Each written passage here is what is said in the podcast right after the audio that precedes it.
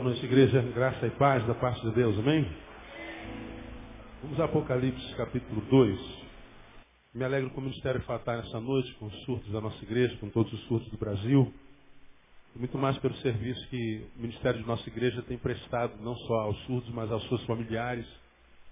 E da forma como eles têm se deixado usar para serem canais de bênção na vida desse tipo de, de, de, de irmãos que têm tal deficiência. A gente sabe que ser deficiente já não é fácil. Ser deficiente no Brasil é mais difícil ainda. Né? Nós somos parte de um país que não valoriza o deficiente, não respeita e nem facilita a sua vida.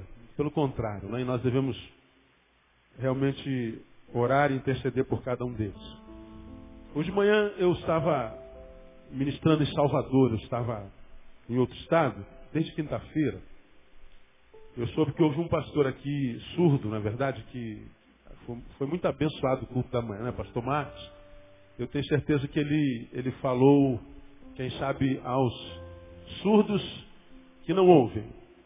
Hoje eu vou deixar uma palavra aos surdos que ouvem. E vou parafrasear uma, uma palavra de Mário Quintana, que é um dos meus preferidos, que disse que o verdadeiro analfabeto é aquele que sabe ler e não lê. Isso é Quintana. Analfabeto para ele, para o poeta, não é quem não sabe ler. Analfabeto para ele é quem sabe ler e não lê. Esse é um analfabeto. Eu vou ousar parafraseá-lo. Ah, surdo para mim não é quem não escuta. Surdo é quem tem audição e não ouve. Embora ele tenha os seus órgãos normais, perceba sons, ainda assim ele não escuta. Então, se analfabeto é quem sabe ler e não lê, surdo é quem escuta, mas não ouve. É quem não tem mais a capacidade de audição de ouvir, embora não tenha problema nenhum nos ouvidos biológicos. E para falar sobre o surdo que ouve, ou sobre o ouvinte que é surdo, eu queria ler alguns versículos com você que está em Apocalipse capítulo 2 e dois deles em Apocalipse capítulo 3. Eu queria que você repetisse comigo. Você já abriu aí Apocalipse capítulo 2, amém ou não? Já, já? Apocalipse capítulo 2, primeiro, versículo 7, parte A. Você pode ler comigo? Vamos lá? Quem tem ouvidos, ouça o que o Espírito diz às igrejas. Vamos ao versículo 11. Primeira parte, vamos lá? Quem tem ouvidos, ouça o que o Espírito diz às igrejas. O 17 é um pouquinho diferente. Vamos lá no 17? Quem tem ouvidos, ouça o que o Espírito diz à igreja. Vamos ao 29. Quem tem ouvidos, ouça o que o Espírito diz às igrejas. Vamos ao capítulo 3, versículo 6. Vamos juntos? Uma só voz, vamos lá? Quem tem ouvidos, ouça o que o Espírito diz às igrejas. Vamos ao versículo 13. Vamos juntos? Quem tem ouvidos, ouça o que o Espírito diz à igreja. Só mais umzinho, o 22. Vamos lá? Quem tem ouvidos, ouça o que o Espírito diz às igrejas. Agora, sem ler, sem ler. Vamos ver se a gente já decorou. Vamos lá?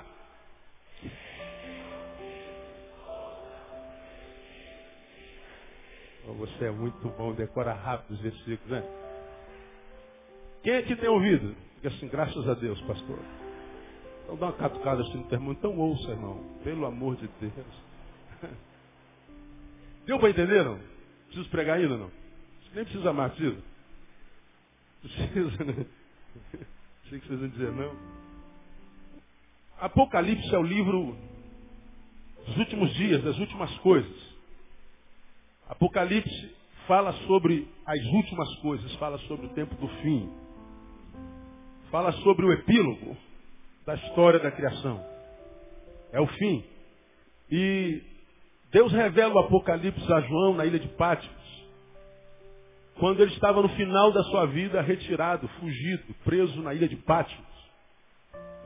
Então, no fim da vida dele, Deus revela como seria o fim da sua criação. E ele começa a revelar o fim, dizendo, no fim, quem tiver ouvidos, por favor, ouça o que o Espírito diz à igreja. A revelação do Apocalipse, ou seja, para população que habitaria a terra no tempo do fim, não é uma palavra direcionada a todos. É uma palavra direcionada a quem? A quem tem ouvidos. Então ele está dizendo, quem tem ouvidos, ouça o quê? O que o Espírito diz à igreja. Aqui nós temos uma esperança. Qual é? Até o final, o Espírito Santo vai continuar falando com a igreja. Até o final.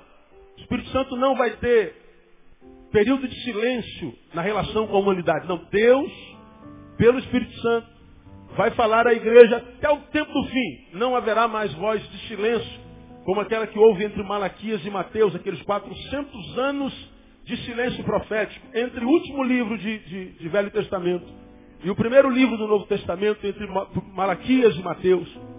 Houve um silêncio de voz profética de quatro séculos. 400 anos dentro dos quais houve um silêncio da voz do céu com relação aos ouvidos da terra. Foi um tempo de muitas mutações na humanidade quando Deus retirou a sua voz. Agora esse texto, entre outras coisas, revelam para mim e para você que esse silêncio de voz de Deus, esse silêncio profético, esse silêncio de manifestação, essa, esse ato de relação entre o divino e o terreno, esse, essa separação relacional entre o, o, o, o divino e, e, a terra não aconteceria mais. A, a voz de Deus seria ouvida na terra até os últimos tempos, até o tempo do Apocalipse. Bom, se você vai ouvir ou não é outra história. O que esse texto está dizendo é que Deus falará até o último dia. Quem pode dizer glória a Deus por isso aí, irmão? Deus vai falar. É o que ele está dizendo aqui. No tempo do fim, está dizendo, quem tem ouvidos ouça. Ao mesmo tempo que nós aprendemos nesse versículo, é que, embora Deus revele que no tempo do fim ele ainda estará falando com a igreja, falando com o seu povo, ato contínuo, grande parte dos cidadãos do tempo do fim vão achar que Deus abandonou a sua criação. Como, como os deístas vão achar que Deus lhes abandonou, que Deus não fala mais, que Deus não ouve mais, que Deus talvez esteja, como Nietzsche disse, Nietzsche estava com a razão, Deus está morto. Na vida de alguns, no tempo de fim, a, a voz de Deus não seria ouvida. A manifestação de Deus já não mais alcançaria.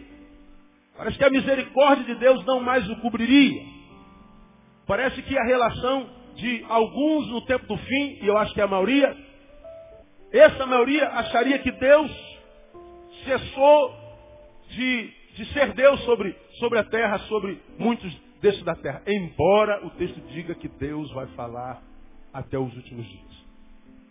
Ora, se Deus vai falar até os últimos dias, e ao mesmo tempo o texto diz que muitos não acreditarão isso, nisso não ouvirão a voz de Deus, não verão a manifestação de Deus, não sentirão presença, amor, graça de Deus, não perceberão com as suas percepções humanas a presença de Deus, embora é, muitos não percebam, o texto está dizendo que Deus vai falar. O que vai fazer a diferença é a capacidade de mantermos-nos ouvintes ou não. Porque o texto diz que quem tem ouvidos Ouça o que o Espírito diz à igreja. Esse, esse versículo é tremendo, esses versículos são tremendos. Eu, eu, eu como pastor e quem trabalha com gente o tempo inteiro, a gente vê claramente, de forma muito perceptível, sem fazer a menor força. Relaxe. E veja, bem relaxado, como as pessoas estão perdendo a capacidade de ouvir Deus, como o povo de Deus se corrompe muito facilmente por tentações tão pequenininhas que lhes são é, atiradas por Satanás. Existem tentaçõezinhas e tentações né? Existem algumas tentações que a gente tem que lutar muito contra, mas tem umas que são pulgas, só dá um peteleco que a pulga vai, dá uma esmagadinha com a ponta da, da, da, da unha, que a gente arrebenta com aquela tentação. Mas essas tentações pulga, tem acabado com a vida de muita gente, muitas famílias. Algumas ovelhas que, por exemplo, a gente olha daqui, já estiveram aqui no altar, outros estão aí perdidos. E a gente olha porque a Bíblia diz que o coração alegre faz o quê? A formoseia o rosto. Quando a alegria do Senhor, que é a nossa força, está no coração, o rosto revela. Quando essa alegria sai, o rosto revela da mesma forma. E quem tem o um mínimo de percepção espiritual, vai olhando a fisionomia de alguns e a gente vai vendo como a glória de Deus foi. Como diria Samuel e Capote, foi-se a glória. Como a gente percebe como ah, famílias são deterioradas. O amor da sua esposa por seu marido hoje já é, não é tão grande ou vice-versa. Como que é, maridos e mulheres abrem mão da família por causa de queixúnculas lá de fora ou queixúnculas lá de dentro. E não percebe o quanto que o senso de valor adoeceu. Não percebe o quanto, comparando-se consigo mesmo, como tem pregado aqui, olhando onde ele estava, na presença de Deus, intimidade com Deus há dois anos atrás, e se compara nessa mesma intimidade com Deus hoje, vê o quanto regrediu de intimidade com Deus e deteriorou a sua valorização das coisas metafísicas, das coisas espirituais. Como a gente vê com tanta frequência, eu diria, é, com muita frequência, eu diria que, a, a, não vou dizer maioria, mas é, é vamos dizer aí, 50%, 50%, a gente vê pessoas tão perto da igreja, mas tão longe de Deus. Pessoas que um dia foram canais na nossa vida, que ministraram sobre nós. Que quem sabe um dia dançou, um dia pregou, um dia tocou, um dia sentou do nosso lado e botou a mão no nosso ombro. Um dia sentou do nosso lado e deu uma catucada. Quando o pastor deu uma catucada, o teu irmão diga, é isso. Ele deu uma catucada e aquela catucada foi diferente, pastor. Aquela catucada foi na minha alma, aquela catucada falou comigo. Aquela pessoa com um catuque me deu, me abençoou. Aquela pessoa que mandava um torpedo, o torpedo vinha cheio de óleo. Porque você sabe, quando Deus quer abençoar alguém, uma palavrinha só basta, meu namorado. Quem aqui já foi abençoado, sinceramente, com um torpedozinho que chegou numa hora certa? Levanta assim, um torpedo. Fica, com a mão, fica com a mão erguida, por favor. Dá uma olhadinha para trás que tá. Olha quanta gente abençoado com um torpedo. Acrescentar abençoado com um versículo, um, um e-mailzinho que foi mandado lá na caixa de e-mail, levanta a mão. Quem já foi abençoado com um e-mail aí? a maioria de nós. No momento da dor, da solidão, chegou aquele bendito e-mail. De repente está aquele cara chato para burro que manda 50 e-mails para você por semana. Não tem esse cara assim na, na nossa, no meio? Tem, ou só eu que acontece comigo, não? Não, né? Tem gente que às vezes cara mora no computador, a pia de. ele escova o dente no computador, dorme com o computador, né? ele almoça com o computador, porque o cara manda é, e-mail toda hora, irmão. Não faz mais nada na vida dele. Né? Tem gente que é assim. Mas mesmo esse cara que casou com o computador, de vez em quando ele acerta. Chega lá aquele e-mail, nem vou abrir isso aqui, porque esse aqui eu passo longe, vai deletando já direto. Aí tu fala assim, não, hoje eu vou abrir, vou usar de misericórdia. Aí vem aquele e-mail e te abençoa. Mas gente assim que nos abençoava com, com um torpedo, com um e-mail, com a palavra, com um sorriso, com um catu. Pessoas que já foram usadas por Deus hoje estão aí perdidos. Com o brilho dos olhos acinzentados, inexistentes. Pessoas que já não conseguem ter sede de Deus, não conseguem ter sede da palavra, muito menos da comunhão.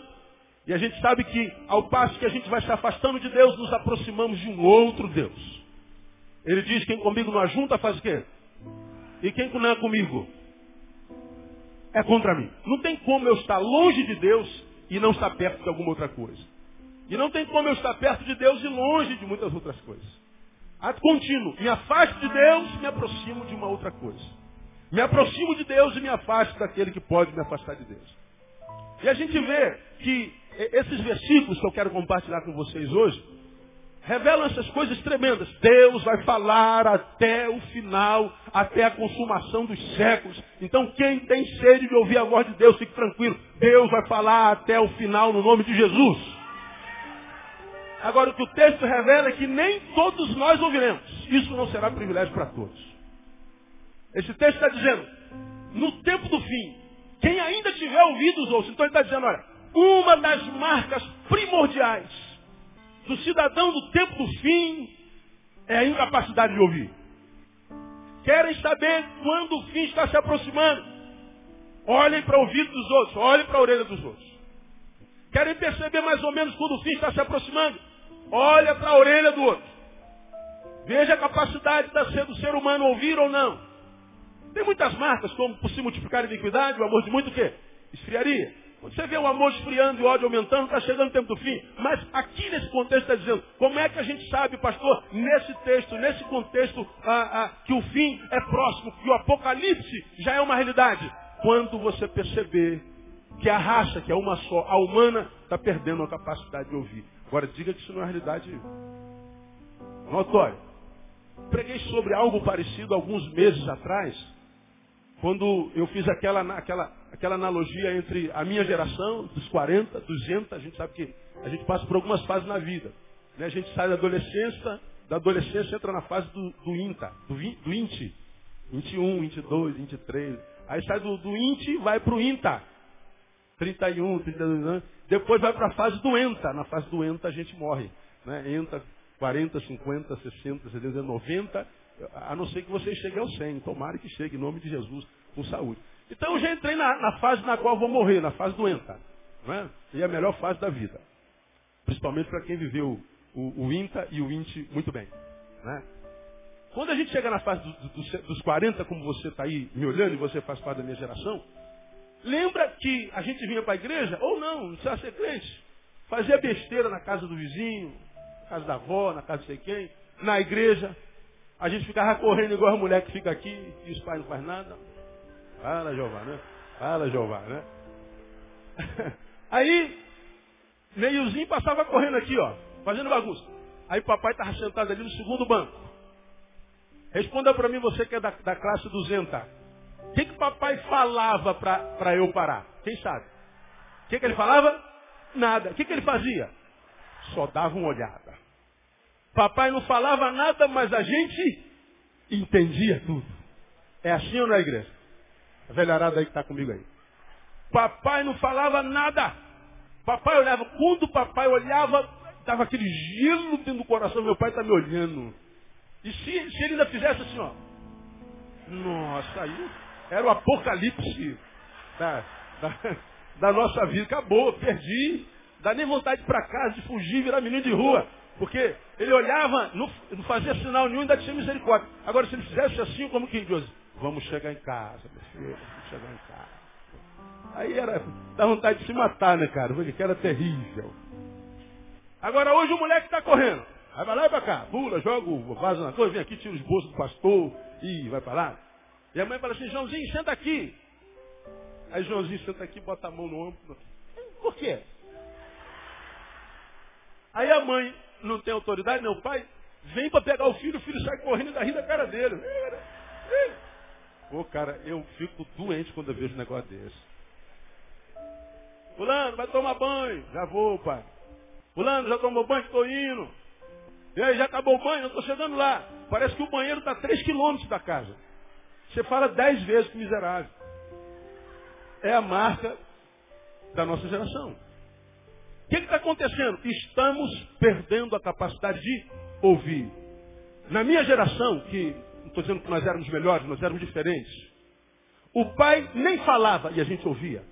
Hoje a gente fala dez vezes os filhos não ouvem. Comparando o, a criança de ontem com a criança de hoje, percebemos que quando o assunto é audição, nós, enquanto raça, demos uma deteriorada. Se continuarmos nesse caminho, daqui mais alguns anos, continuaremos deteriorando, se nós não mudarmos. Estamos em fase de deteriorização auditiva. Não é interessante esse negócio? Meu? Qual é uma das marcas da geração do tempo do Apocalipse? Perderia a capacidade de ouvir. E isso é sério aberto. Já estamos habitando a geração do tempo do fim. É claro que alguns não acreditam nisso. Outros acham que isso é besteira, acham que isso é palhaçada, aquela coisa toda. Bom, cada um acredita no que quiser, não é? Nós somos resultado da nossa crença, como o pastor Isés disse. Nós somos a terra, não é que se diz? Tremendo, hein, brother? Nós somos a terra. Nós estamos plantando em nós. Não é? E uma das marcas da geração era a incapacidade de crer mesmo. Né? Nós estamos tirando os símbolos cristãos da nossa sociedade. Hoje não pode mais botar a cruz nas repartições públicas, porque ofende as outras religiões. Os Bíblia não pode mais pregar no trem, pode cantar pagode. Pode continuar zoando, jogando. Pode até fumar maconha, como se vê lá. Mas pregar não pode mais.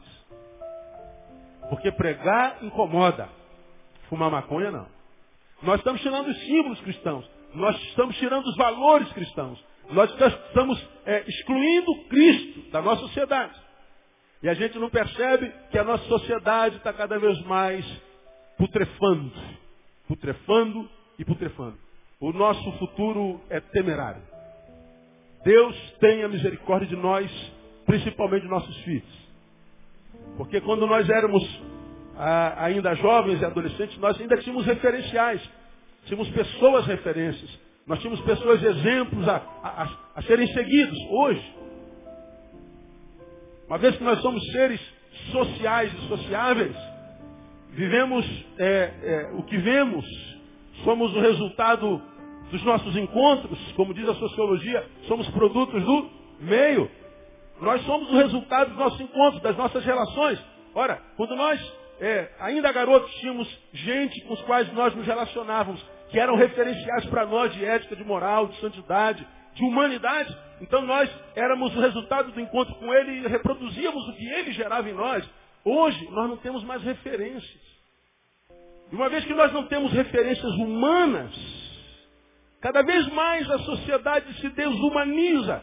E como eu tenho pregado aqui, o ser humano desumanizado se transforma numa coisa, ele se coisifica, e coisa não se ama, coisa se usa. Então nós somos não mais da mesma raça, nós somos do mesmo produto. Você me usa e eu uso você. E a gente vai sobrevivendo. Viver nessa, nesse século vai ser bastante complicado. E tudo isso vem a partir do que esses versículos que a Bíblia repete tantas vezes. Diz, uma das marcas da geração do tempo do Apocalipse, acredite você ou não, é a incapacidade de ouvir. Já que essa é uma das marcas da comunidade Tempo do Fim, vamos ver algumas consequências da surdez. Vamos tentar ver juntos, vamos pensar juntos. O que, que essa incapacidade de, de ouvir gera em nós? Porque ouvir gera coisas muito boas. Por exemplo, vou citar exemplos de papai de novo. Eu, eu já contei aqui alguns anos atrás, eu acho que mais de uma vez, eu, durante minha vida inteira, só apanhei uma vez do meu pai. Uma única vez. E nessa surra, ela foi tão traumática na minha vida, ela falou tanto, fala até hoje, que meu pai me bateu e não usou a mão nenhuma vez. Meu pai me bateu com fio. Fio de cobre. Aquele monstro daquele pai. Era a visão do menino que apanhava. Meu pai é um monstro. E o menino que apanhava com 11 anos, olhava para a mãe, monstra, do lado, que se transformou num monstro porque via meu pai me batendo. E a mãe sábia, essa é a visão do menino crescido, não fez absolutamente nada. Via as lágrimas correndo dos olhos de minha mãe. E meu pai dizendo, filho, você está apanhando por causa disso, disso e disso. E papai te avisou uma, tanta, tantas vezes. E você não ouviu, papai. Porque você não ouviu o pai, você vai ser disciplinado. Eu me lembro, amados, daquela fatídica noite, é como que se eu tivesse aqui com uma, com uma TV ligada passando minha história. E qual foi o dia da minha surra? Um domingo como esse. Qual horário? Por volta de 10 e 20 da noite. Como é que o senhor se lembra, pastor? Foi porque meu pai se arrumou para vir morar em Jacarapaguá. Hoje moro de novo. Era fominha de bola de gude rodar peão, finca, pública. Eu vivi uma adolescência legal, uma, uma infância legal. Tão fominha de bola de gude que eu esqueci o horário de vir para o culto da noite. Quando eu lembro do horário do culto da noite, já era a hora de já ter saído de casa. E eu largo bola, largo, saio voado, vem correndo ainda sujo, descalço, sem camisa, cabeludo. Quando eu chego em casa, o Fusquinha vermelho não estava no estacionamento. Fusquinha 68 vinho, NN 1688.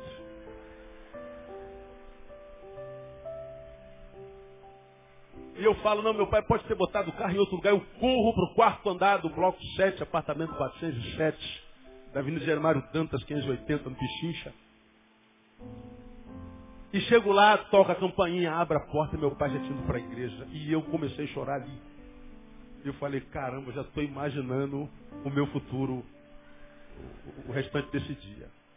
Fico sentado na porta do apartamento até meu pai chegar. Aí eu ouço as pegadas do, da escada. Só faltava tocar aquela música de Hitchcock. Caraca, o terror vai começar. Mas ao mesmo tempo, tentando contar com a misericórdia do Espírito Santo na vida do diácono Adão. Eu falei, ô Espírito, vai agindo. Não teve misericórdia. Meu pai abriu, venha comigo. Me levou no quarto. Falei, e agora que a coisa vai? Trancou a porta, você vai apanhar por disso. E me bateu. Desde aquela noite, nunca, nunca, nunca, nunca mais perdi horário de culto. Nunca, nunca, nunca, nunca mais desobedeci meu pai. Nunca mais, nunca mais, nunca mais dei chance para o meu pai me gerar dor. Nunca mais. Eu ouvi o que aqueles filhos estavam dizendo. Eu entendi o que meu pai queria comunicar com aquela sua. Naquele dia, naquela noite, eu odiei meu pai, odiei minha mãe, odiei a vida, odiei tudo. E, e eu não sabia o tipo de, de, de sentimento, de discernimento ter. Mas hoje, depois que a dor passa, eu olho para trás e louvo a Deus por aquela surra. Eu louvo a Deus porque meu pai não passou a mão na minha cabeça, porque meu pai não disse, filho, se você vai à igreja ou não vai, é a mesma coisa. Se você vai ouvir a palavra ou não, é a mesma coisa. Se você investe na sua vida espiritual ou não, é a mesma coisa. Aquilo lá a gente vai para porque não tem lugar para ir, a gente vai lá porque não, não tem lugar melhor para ir, não tem tantos shoppings hoje. Então, se você vai ou não, filho, você está jogando bola de gude ou não, o que, que você faz com a sua vida, o problema é seu. Nada, isso é bobagem. Deus é, é uma questão pessoal e a gente faz o que a gente quer da nossa vida. Então, filho, é, é, vai curtir a vida. Se meu pai faz isso, provavelmente eu não estaria aqui. Aliás, certamente eu não estaria aqui. Eu estou aqui porque eu ouvi a dor que aqueles filhos me produziram. Eu estou aqui porque eu ouvi o quanto meu pai me amava quando me bateu. Talvez ele tenha exagerado, mas apesar do exagero dele, o amor dele falou mais alto. Porque nós somos o resultado dos nossos encontros. O encontro com aquela surra fez de mim o que eu sou. A semente que meu pai plantou naquela noite fez de mim o que eu sou. Embora não seja quase nada, mas o nada que eu sou, me orgulho de ser a beça. E se pudesse ser nada de novo, eu seria o mesmo nada que eu sou hoje. E eu louvo pela vida de uma pessoa chamada Adão Barreto, meu amado pai, que Deus levou em 1993. Ouvíamos. Eu ouvi aquela dor. Agora, escuta o que eu vou falar para você, irmão. Se nós somos resultado do que plantamos, e somos resultado dos nossos encontros, portanto, se você é o que é e está como está, é o que é e está como está por causa dos seus encontros, por causa das suas relações.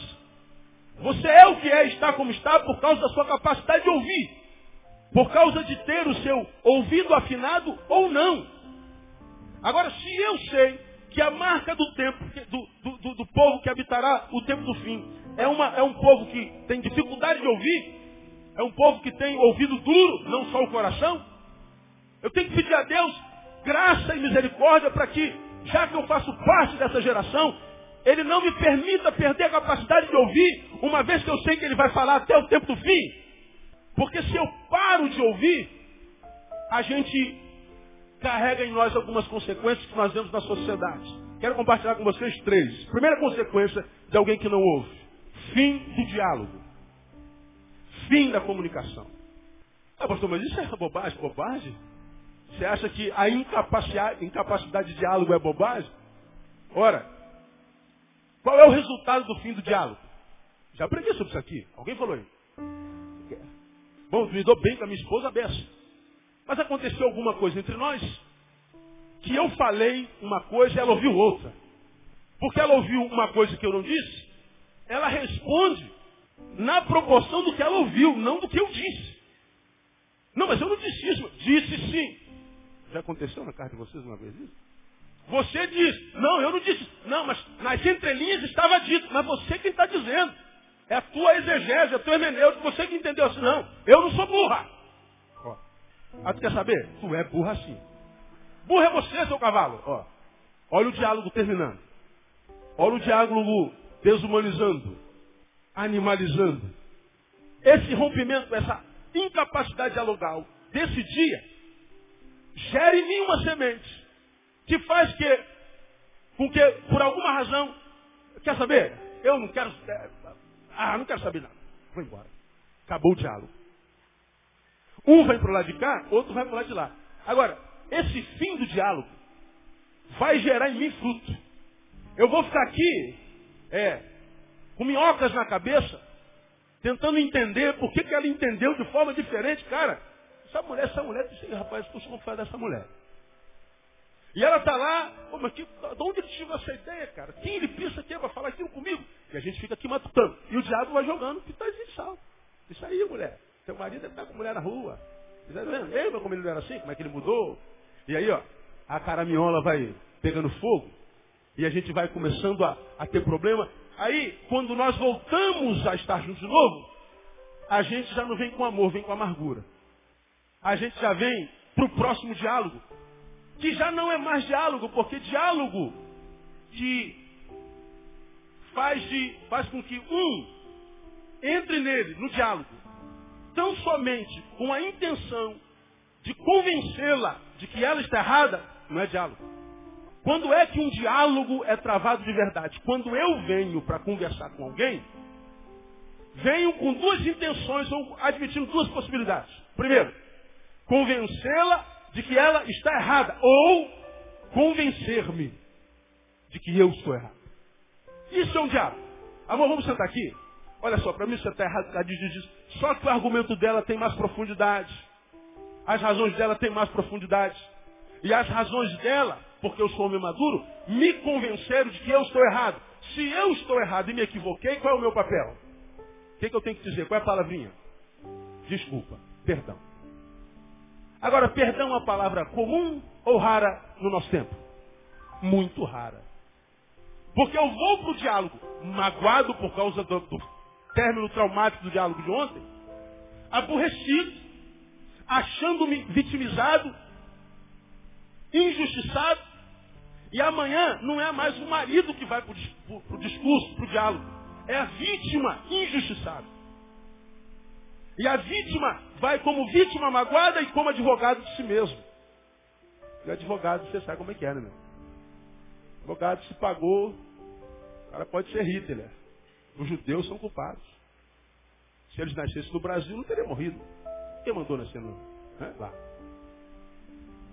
Aí quando dialoga um, um, um, um advogado com o réu, marido e mulher já não estão mais naquele diálogo. Está dando para entender, não? Qual é o resultado do fim do diálogo? É a guerra. Por que, que casamentos acabam? Porque o marido e a mulher, o marido e a mulher perderam a capacidade de dialogar. Porque pais e filhos estão em guerra, porque pais e filhos não falam mais a mesma língua, perderam a capacidade de dialogar. Porque nações entram em guerra, porque eles perderam a capacidade de sentar à mesa e dialogar. Acabou a capacidade diplomática. Quando termina o diálogo, inicia-se a guerra. Termina-se o diálogo, acaba a amizade e nasce a inimizade. Qual é o resultado do fim da audição? Fim do diálogo. E qual é a consequência do fim do diálogo? Guerra. Agora, olha para a nossa sociedade, irmão. Olha para esse estado miserável de ser que nós somos hoje. Que a gente anda na rua com medo o tempo inteiro. Parece que a gente está andando em faixa de casa. Vai cair um, um, um míssil na nossa cabeça a qualquer hora. Tem uma mina que vai tirar nossa perna, nossa vida. A gente anda com medo. Por que, que a gente anda com medo? Porque a gente está com guerra. Está em guerra com o outro. O outro é uma ameaça para mim. O outro não é meu próximo. O outro não é mais aquele a quem eu deveria amar. Ama o teu próximo como a si mesmo. Eu não ando na rua como que o meu próximo me ama tanto quanto ele. Ora, se o diálogo acabou, nós somos inimigos. Então, se a gente sabe que o fim do diálogo é a guerra, de repente você está aqui em guerra, cara. Pai, mãe, mulher. E a gente está numa guerra tentando achar culpados. E muitas vezes nós achamos que o culpado é você. Mas mesmo achando o culpado, a gente não resolve a guerra. A guerra não acaba. Porque achar culpado não resolve o problema. Ah, você está com cirrose porque bebeu muito. O culpado é a cachaça. Saber que o culpado é a cachaça cura a cirrose? Não. Não basta achar culpado. Nós, muitas vezes em guerra, nos acusamos. Queremos simplesmente convencer o outro de que ele é o erro, de que ele é o culpado. E não percebemos que isso já não é mais diálogo, isso é o acusador querendo livrar-se da parcela de culpa e é o acusador querendo imprimir no outro um sofrimento maior do que aquele que ele já sente. Acabou o diálogo, o que sobra é guerra. Então, irmãos, quando, quando a gente está lembrando o dia do surdo, e a gente descobre que o verdadeiro surdo é aquele que tem audição, mas não ouve, e a gente aprende pela palavra que um dos, uma das marcas do cidadão do tempo do fim seria a incapacidade de ouvir. E se você está aqui, ainda tem o um mínimo de audição, percebe que a tua vida, comparada com a tua vida outrora, é uma vida muito aquém daquela. Você certamente tem problema auditivo existencial. Hoje eu cheguei, acabei de chegar em casa, André me buscou no aeroporto, ela estava me falando de um casal. Mais um, é todo dia isso. Cuja mulher está é, acabando seu casamento. Olha aqui, mulher, vai uma palavra aqui para você. Quem é mulher aqui? Diga, eu sou mulher, graças a Deus, pastor. Ah, as outras não, é graças a Deus, não? Quantas mulheres tem aqui? Levanta a mão bem alta. Diga assim, eu sou mulher, graças a Deus. Se, se tivesse outra encarnação, você na outra encarnação pudesse escolher, você viria homem ou mulher de novo? Quem, quantas mulheres viriam mulher de novo aqui? Oh, glória! Ser mulher é bênção, né, irmão? Pois é. Mulher, homem não vale nada, é verdade. Mas as mulheres desse tempo estão acabando com seus casamentos. Hein? Eu vou ver se ainda esse mês prego uma, uma mensagem sobre. É, não, isso é para depois do retiro de casais, não dá. Ah, eu, vou, eu vou pregar no retiro de casais, acho que eu falei isso aqui, não falei?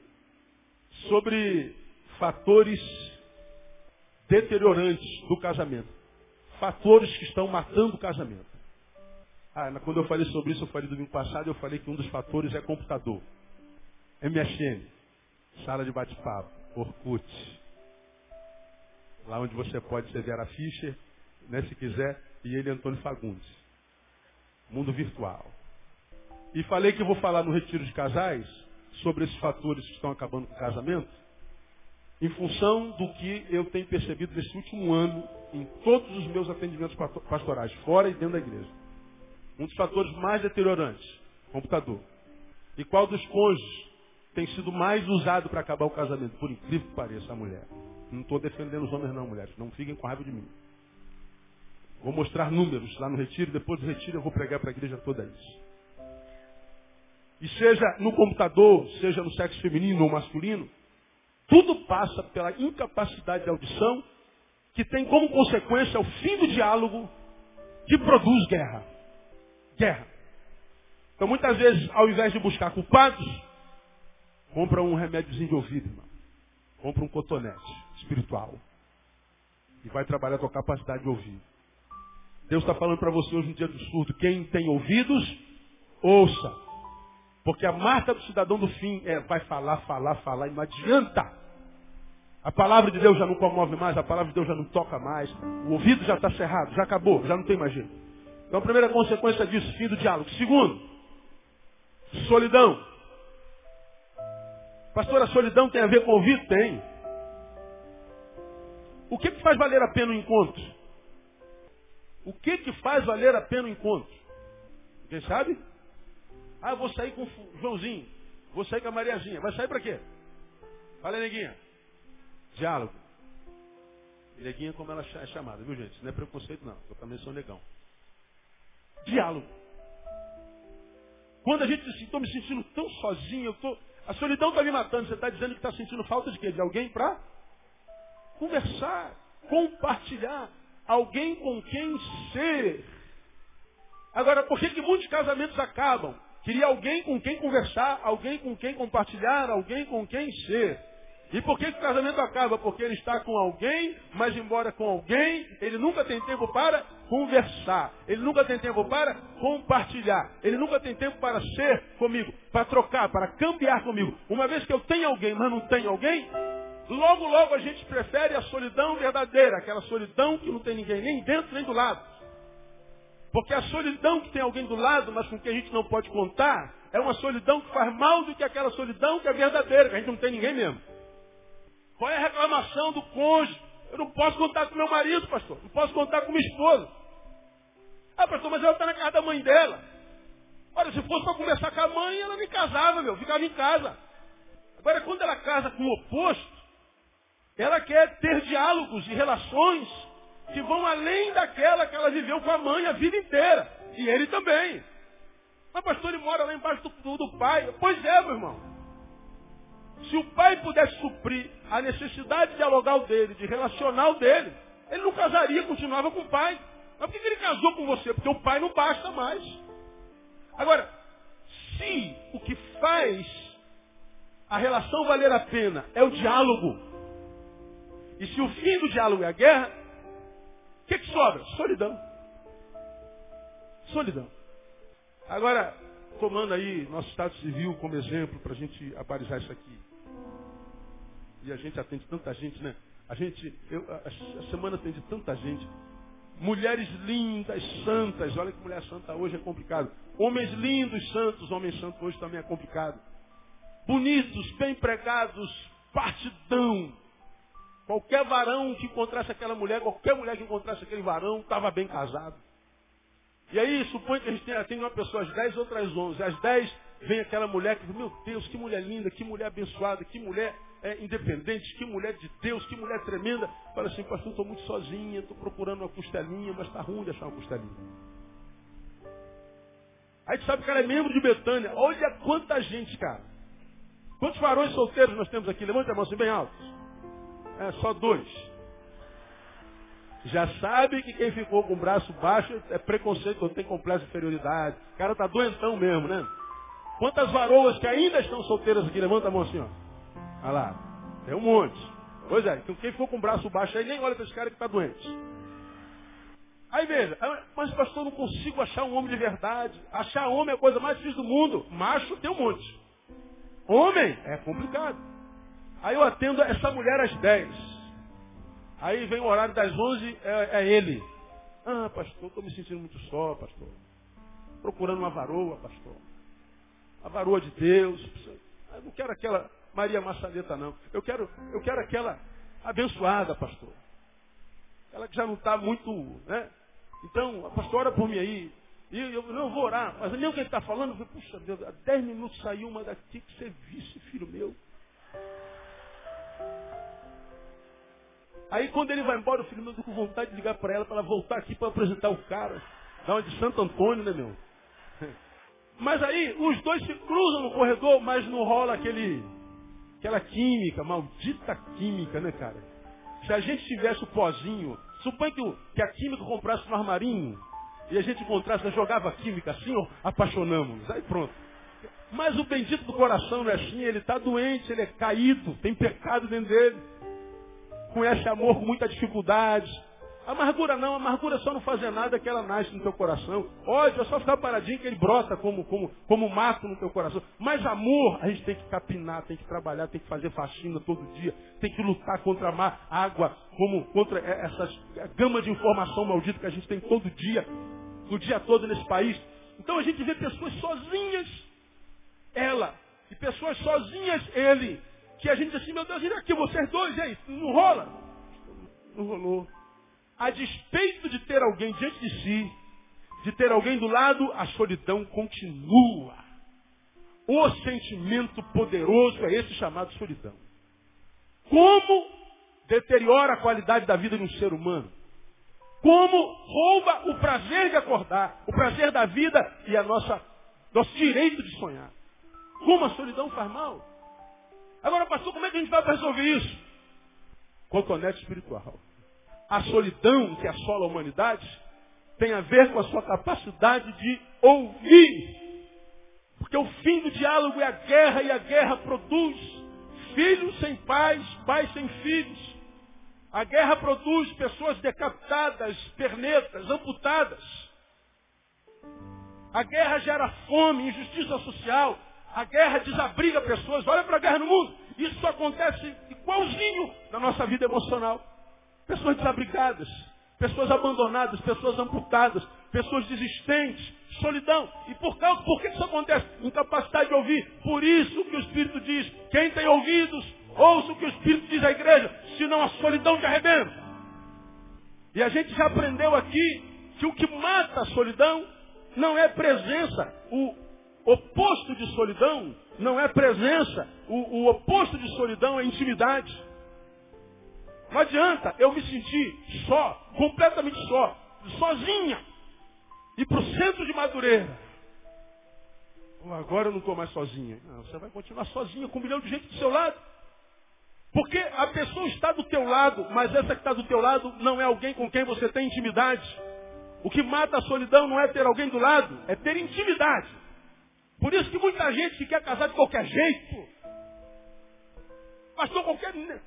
Tudo que vier a mim de maneira nenhuma lançarei fora, pastor, estou dentro desse versículo. Aí ele vai e casa com esse camarada, casa com essa mulher. Colocou alguém do lado, colocou alguém na cama, colocou alguém debaixo do teto colocou o seu nome em alguém, mas colocar o nome em alguém, colocar alguém debaixo do nosso teto, colocar alguém na nossa cama, não resolve o problema da solidão. Tem que ser de coração para coração. Quem está do lado tem que estar tá dentro, quem está dentro tem que estar tá do lado. Porque só estando dentro e do lado é que nós temos intimidade, e é a intimidade que mata solidão. E a solidão é uma consequência do povo que perdeu a capacidade de ouvir. Você tem que orar mais a Deus, pedindo a Deus capacidade de ouvir até Jesus voltar, irmão. Qual é o resultado de filhos que não obedecem seus pais? Já viu algum filho desobedecer seu pai e se dar bem na vida? Tem alguma história na humanidade disso? A não ser que o pai seja um, um, uma coisa monstruosa ou a mãe. Agora você já viu algum filho tendo uma família balizada, paz de Deus, que tem desobedecido, que não acabe como filho pródigo, vivendo uma porcaria de vida lá no meio dos porcos? Já viu algum crente se rebelando contra a palavra, os valores do reino, se dando bem? Já viram algum? Capacidade de ouvir gera solidão. Terminando. Uma terceira e última marca que a incapacidade de ouvir gera em nós. A primeira é fim do diálogo, que produz guerra. A segunda é solidão. E a gente sabe que faz o encontro valer a pena. É o, é o diálogo, se terminou o diálogo, é solidão mesmo. Por último, uma vez que eu perdi a capacidade dialogal, me sinto só, o que resta é uma vida estagnada. Estagnação. Estagnação em três perspectivas. Primeira, espiritual. Segunda, existencial. Terceira, subjetiva. Espiritual como, pastor? Que convite tem a ver com a, com, a, com, a, com a, vida espiritual? Simples, lá em Romanos você vê lá. A fé vem pelo ouvir. Ouvir qualquer coisa? Ouvir o quê? Palavra de Deus. A fé vem pelo ouvir. O que é fé? Pela graça sois salvos por meio da a fé é o que te salva. E você já aprendeu que nós não somos salvos só do inferno. Somos salvos nós mesmos. Somos salvos das consequências do plantio dessa humanidade doente. O salvo não está salvo só do inferno. Não, pode morrer, filho. Você não vai para o inferno, vai para o céu. Tá, mas enquanto eu não vou para o céu, a salvação serve para quê? Não é para nada. Aí você vai ter que ralar mesmo, filho. Vai ser infeliz mesmo. Não, não. A salvação nos liberta de nós mesmos. Se alguém quer vir após mim, quer que isso seja bom, quero, Senhor. Então tem que fazer o que primeiro? Negue-se a si mesmo. Não dá para me seguir sem se negar. Porque você é pior do que Satã para você mesmo. Satã você diz, está amarrado, Satanás. Ele bota a mão para trás e vai embora. Agora não adianta dizer para tua língua, fofoqueira. Não adianta dizer para o teu tesão, para o teu complexo. Está amarrado o complexo de inferioridade. Não adianta, ele vai rir na tua cara, irmão.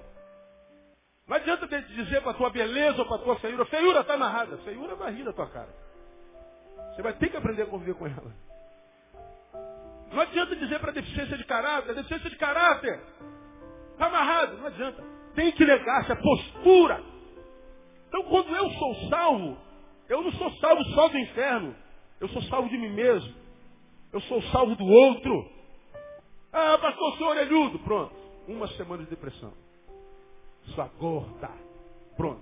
Chamou você de gorda é o ano inteiro de angústia. Ódio nasce no teu coração. Sabe por quê? Porque você é vítima da opinião pública. O que os outros pensam de você reverbera na tua semana. A opinião dos outros mexe com a tua estima, com o teu humor. Você é refém dos outros. Salvação é ampla. Me livra do inferno, me livra de mim mesmo e me livra de vocês. Salvação te livra do inferno, te livra de si mesmo, te livra de mim. Nós somos livres, verdadeiramente livres. Posso ouvir um glória aí, não? Diga para o irmão que está ao seu lado, você é chamado para ser livre disso tudo aí, irmão. Perdeu a capacidade de ouvir? Estagnado espiritualmente. Vira um Bíblia.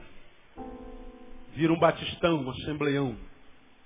Como diz Jeremias, é, meu amigo pastor Jeremias lá da, da Presbiteriana de, de, Belo Horizonte, vira um, um batistossauro, um presbiteriano rex e um assembleiossauro. É ele quem fala assim. É verdade. É tudo que você tem na vida é a mudança de religião. Mas a vida em Deus brotando de você, não. Estagna tudo. Perdeu a capacidade de ouvir. A fé vem pelo ouvir a palavra. Estagnação existencial. Com o fim da relação ou dos relacionamentos, vive-se o anti-humano. Eu não sei se você sabe, mas nós somos ainda seres humanos. Amém ou não? Diga, eu sou um ser humano. É, e a gente tem que se orgulhar disso. A gente podia ter nascido um cachorro. Já pensou se você viesse à terra um bichinho de goiaba? Já parou para pensar nisso? Já pensou se você viesse à terra um Aedes aegypti? Saber que a humanidade inteira está lutando contra você. Mas não, Deus se fez um ser humano. Glória ou não glória? Então você dá um glória a Deus bem alto aí, irmão. Dá uma sacudida, irmão, você é um ser humano, irmão. Dá glória a Deus ele aí, ó. Só um ser humano pode dar glória assim. Um cachorro não dá glória assim. Desse jeito. É. Agora, a gente fica estagnado existencialmente porque com o fim das relações vive-se o anti-humano. O que, é o anti-humano? Deus, quando olhou para o ser humano, fez isso, não é bom que esse cara fique sozinho. Ser humano sozinho não é humano completo. Solidão não é ideia minha desde sempre, diz o Senhor. Lembra que eu preguei sobre isso? Para cada bichinho, Deus fez um parzinho. Para o burrinho, a burrinha, para a vaquinha, o vaquinho, para o galo, a galinhazinha. Troquei aí, fiz troca. Fiz, né? Mas você deu para entender. Agora, todo bichinho tinha uma bichinha lá. É ou não é? É verdade, olha a minha bichinha lá. É só a mente que está podre, viu lá? É a mente que está podre. É a bichinha, minha bichinha. Para cada animalzinho, animalzinha. Mas ao homem, diz o texto, Deus visitava ele à tardinha, todo dia. Para cada animalzinho, animalzinho. Para o homem, Deus. Quem estava melhor? Aparentemente o homem, mas Deus, a despeito de ser a presença do homem, diz assim, não é bom como esteja só. Ensinando para mim e para você, que eu já preguei aqui, que quando o assunto é relacionamento, Deus é pouco, Deus não basta. Ah, pastor, hoje eu me relaciono com Deus. Está sozinho, bobo. Você está sozinho. Ah, pastor, eu converso com Deus. Continua sozinho. Deus fala comigo através da palavra. Mentira, você está sozinho. Aqui, aqui, aqui, aqui. Está sozinho. Não é? Está só. Porque Deus estava aqui com um homem e disse assim, cara, não é bom que você esteja sozinho. Mas como, Senhor? Eu estou contigo.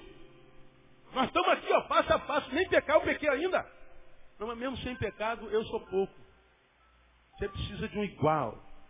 Quando eu vivo só, eu vivo o anti-humano. Porque ser humano só é possível com. Você vai lá em Provérbios capítulo 18, versículo 1. O homem que vive isolado busca o seu próprio interesse. Insurge-se contra a verdadeira sabedoria. Já preguei sobre isso também. Traduzindo, o homem que vive isolado busca seu próprio interesse. O homem que vive sozinho, pior ou melhor que seja desculpa que ele dê, é um egoísta. Porque ele só pensa no seu umbigo. Sabe por que eu não me relaciono contigo, Tião? Porque você pode me machucar. Então te abandono. Egoísta. Sabe por que eu não me relaciono contigo, Tião? Porque eu não estou nem aí.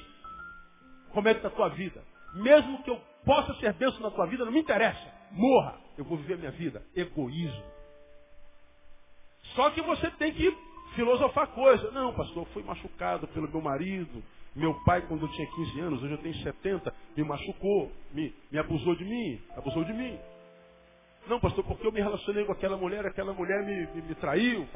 E você vai dando desculpa para a tua solidão. E não sabe que o que ele fez contigo transformou você num egoísta.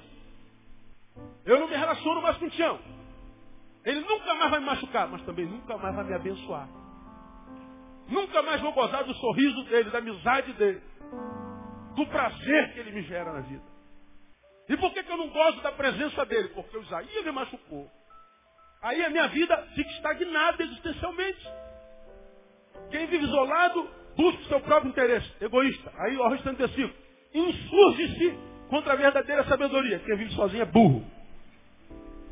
Porque, irmão, é, é no atrito que o fogo acende. Tem que encostar o fósforo. Arranha. É por isso que você come arroz e feijão. Sabe por quê? Porque o fósforo entra em atrito com a caixinha. A pipa, para subir, tem que se confrontar com o vento. O vento está indo para lá e, a, e ela está com, o papel para cá. No encontro, no confronto, a pipa sobe. Se você usasse os confrontos que tem na vida para voar, para criar as asas, meu irmão, mas não, você fugiu do confronto, está dentro do quarto, vendo sozinho, com a vida estagnada. Começou aonde, pastor? Orelha. Verdadeiro surdo é aquele que tem audição e não ouve. Viver sozinho é anti-humano. Não é bom que o homem esteja só. Termino. Estagnação espiritual, existencial e, portanto, subjetivo. Quem não ouve não tem fé. A fé vence o mundo, a fé salva, sem fé é impossível agradar a Deus. Faleço no que eu sou, espírito. Falido no meu espírito, faleço existencialmente no que eu tenho, corpo humano. Se eu não estou realizado como ser espiritual e como ser biológico, que me sobra subjetivamente é frustração, irrealização. A vida foge de você enquanto em vida. E aí sem vida dentro de você, nada mais traz sentido. Está feliz no casamento? Não. Na vida profissional? Também não. Com a tua igreja? Não. Com a amante? Também não. Com a conta bancária? Também não, pastor. Com a tua imagem? Aí não está satisfeito do casamento, casa dez vezes. Aí tem que usar pós-modernidade. Não der certo, a gente troca. Troca de camisa, não troca. Troca de marido também. Só que cada vez que a gente falece no relacionamento, um pedacinho de nós fica lá.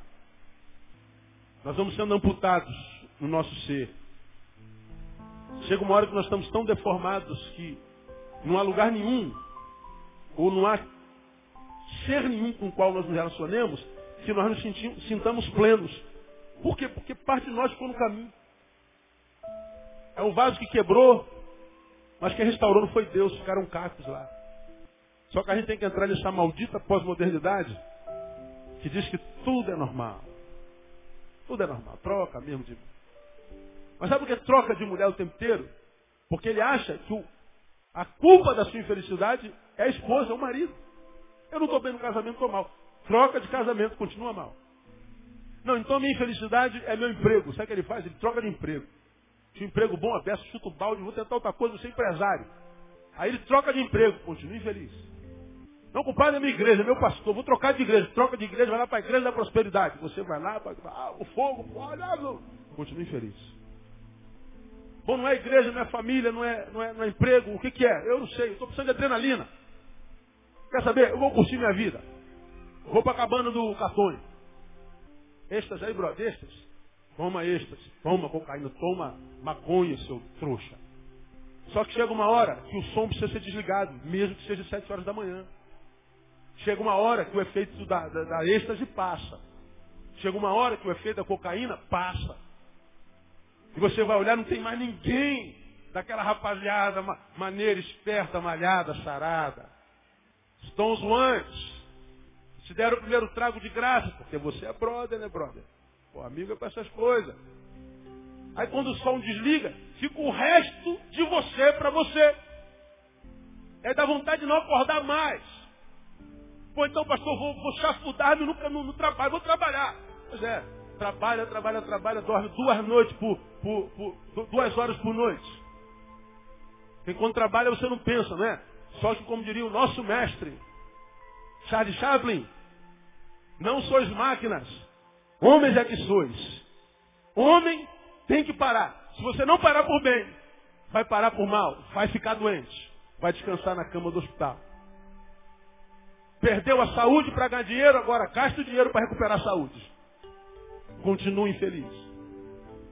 E a gente passa por tudo isso simplesmente porque nós perdemos a bendita capacidade de ouvir.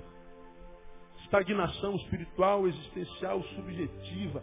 Nossa vida foge de nós e a gente tem que viver sem vida e vive essa vida louca, infeliz, de gente suicida e de gente autopunitiva, que tem uma capacidade de autodestruição tremenda. Eu fico impressionado com a capacidade do ser humano de se autodestruir. Como ele pega o que foi valor para ele tantos anos, joga no lixo assim para viver uma aventura. Pega o que ele construiu a vida inteira, joga no lixo por causa de, um, de uma fome existencial. Fome de vida, fome de vida todos nós temos, irmãos. Muitos de nós muitas vezes estamos tudo certinho na vida, mas dá uma angústia, uma fome. Você sabe, meu Deus, estou com fome, mas de quê? Eu não sei de quê, mas é fome, isso é fome de vida, de querer algo novo de poder dar sentido, de, de, de, de, gastar um pouquinho mais de adrenalina. Só que por causa do desejo de queimar adrenalina, a gente tira o pé do chão, tira o pé do chão uma rasteira da vida e é uma rasteira do diabo. Cara, é tão simples viver. Se a gente ouve quem Deus colocou no nosso caminho para falar da parte de Deus para a nossa vida. E aí a gente vai a Lucas capítulo 11, não precisa abrir lá não, que eu, eu, eu, eu leio para você. Mas ele respondeu, antes, bem-aventurados os que ouvem a palavra de Deus e a observam. Bem-aventurados os que ouvem a palavra de Deus e a observam. A bênção está no ouvir. A bênção está no manter viva a capacidade de escutar. Não só de perceber sons, mas de reter o som que vem como saber de Deus. Porque é o saber de Deus que faz com que a gente viva uma vida que vale a pena ser vivida. Porque senão nós temos que viver essa farsa de vida que a sociedade vive. Porque ela é uma sociedade de aparência, uma sociedade holográfica. Meu irmão, eu não acredito que Deus te trouxe aqui à toa, não. Primeiro que os surdos estão ministrando a nós. Os surdos estão falando e a questão é, os que ouvem vão ouvir? Porque essa noite está acontecendo um milagre. Os surdos estão falando. A Bíblia não diz que os surdos falariam? Você ouviu os surdos ministrando no seu coração hoje ou não? Aqui. Nós acompanhamos a música, sendo ministrados. Nós nos emocionamos. Agora, será que os ouvintes ouvirão? Bom, aí depende de cada um, problema de cada um, o problema é teu, não é meu. O problema é meu, não é teu. Eu é, sei como caminha a humanidade. Eu faço parte da humanidade.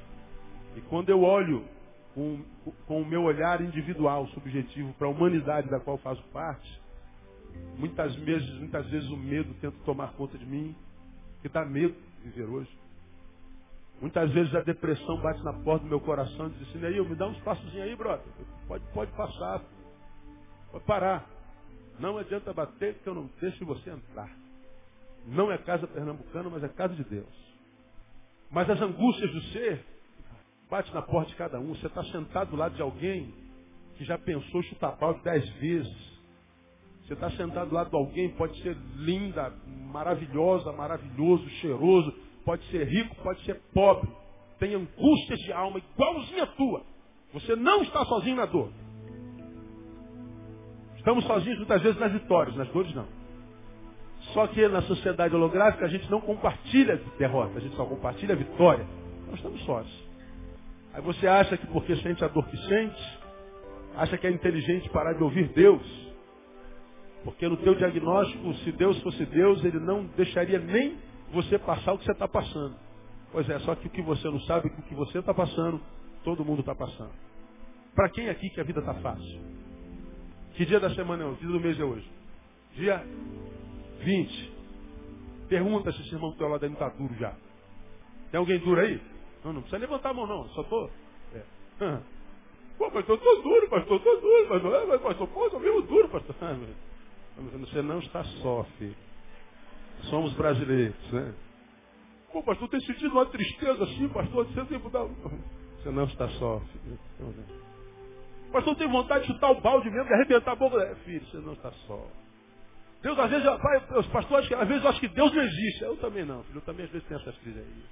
Mas toda vez que a minha dor vai me deformando, eu lembro que a deformação do meu diagnóstico em relação a Deus não é porque Deus mudou, é porque a dor está me mudando. O Deus que eu sirvo não muda. Ele foi o mesmo ontem, hoje será o mesmo eternamente. Quem muda sou eu. Agora, se eu sei que isso é a realidade, ouça o que o Espírito diz e não permita que o tempo presente deforme você. Porque uma das marcas do tempo de fim, do fim é a surdez. Surdez que nos leva para a solidão, que nos leva para a guerra, que nos leva para a estagnação, nos leva para a não vida, para a vida anti-humana. Se eu sei que é Deus me mostra isso antes de acontecer comigo, ou eu ouço, ou eu morro. Ou eu ouço, ou eu me entrego, pronto. Cala a boca, pô. Bem-aventurados que ouvem. A minha oração que Deus te dê, meu irmão, uma orelha bem grande, que você seja um orelhudo espiritual, um orelhudo existencial. Se Deus der um, der um sopro de. Opa, é Deus. Ouve Deus. Porque Deus nem sempre vem fendendo as rochas, nem sempre vem com terremoto. Lembra de Elias na caverna? Ele vem com a voz mansa. Ou você aguça a audição, ou Deus passa.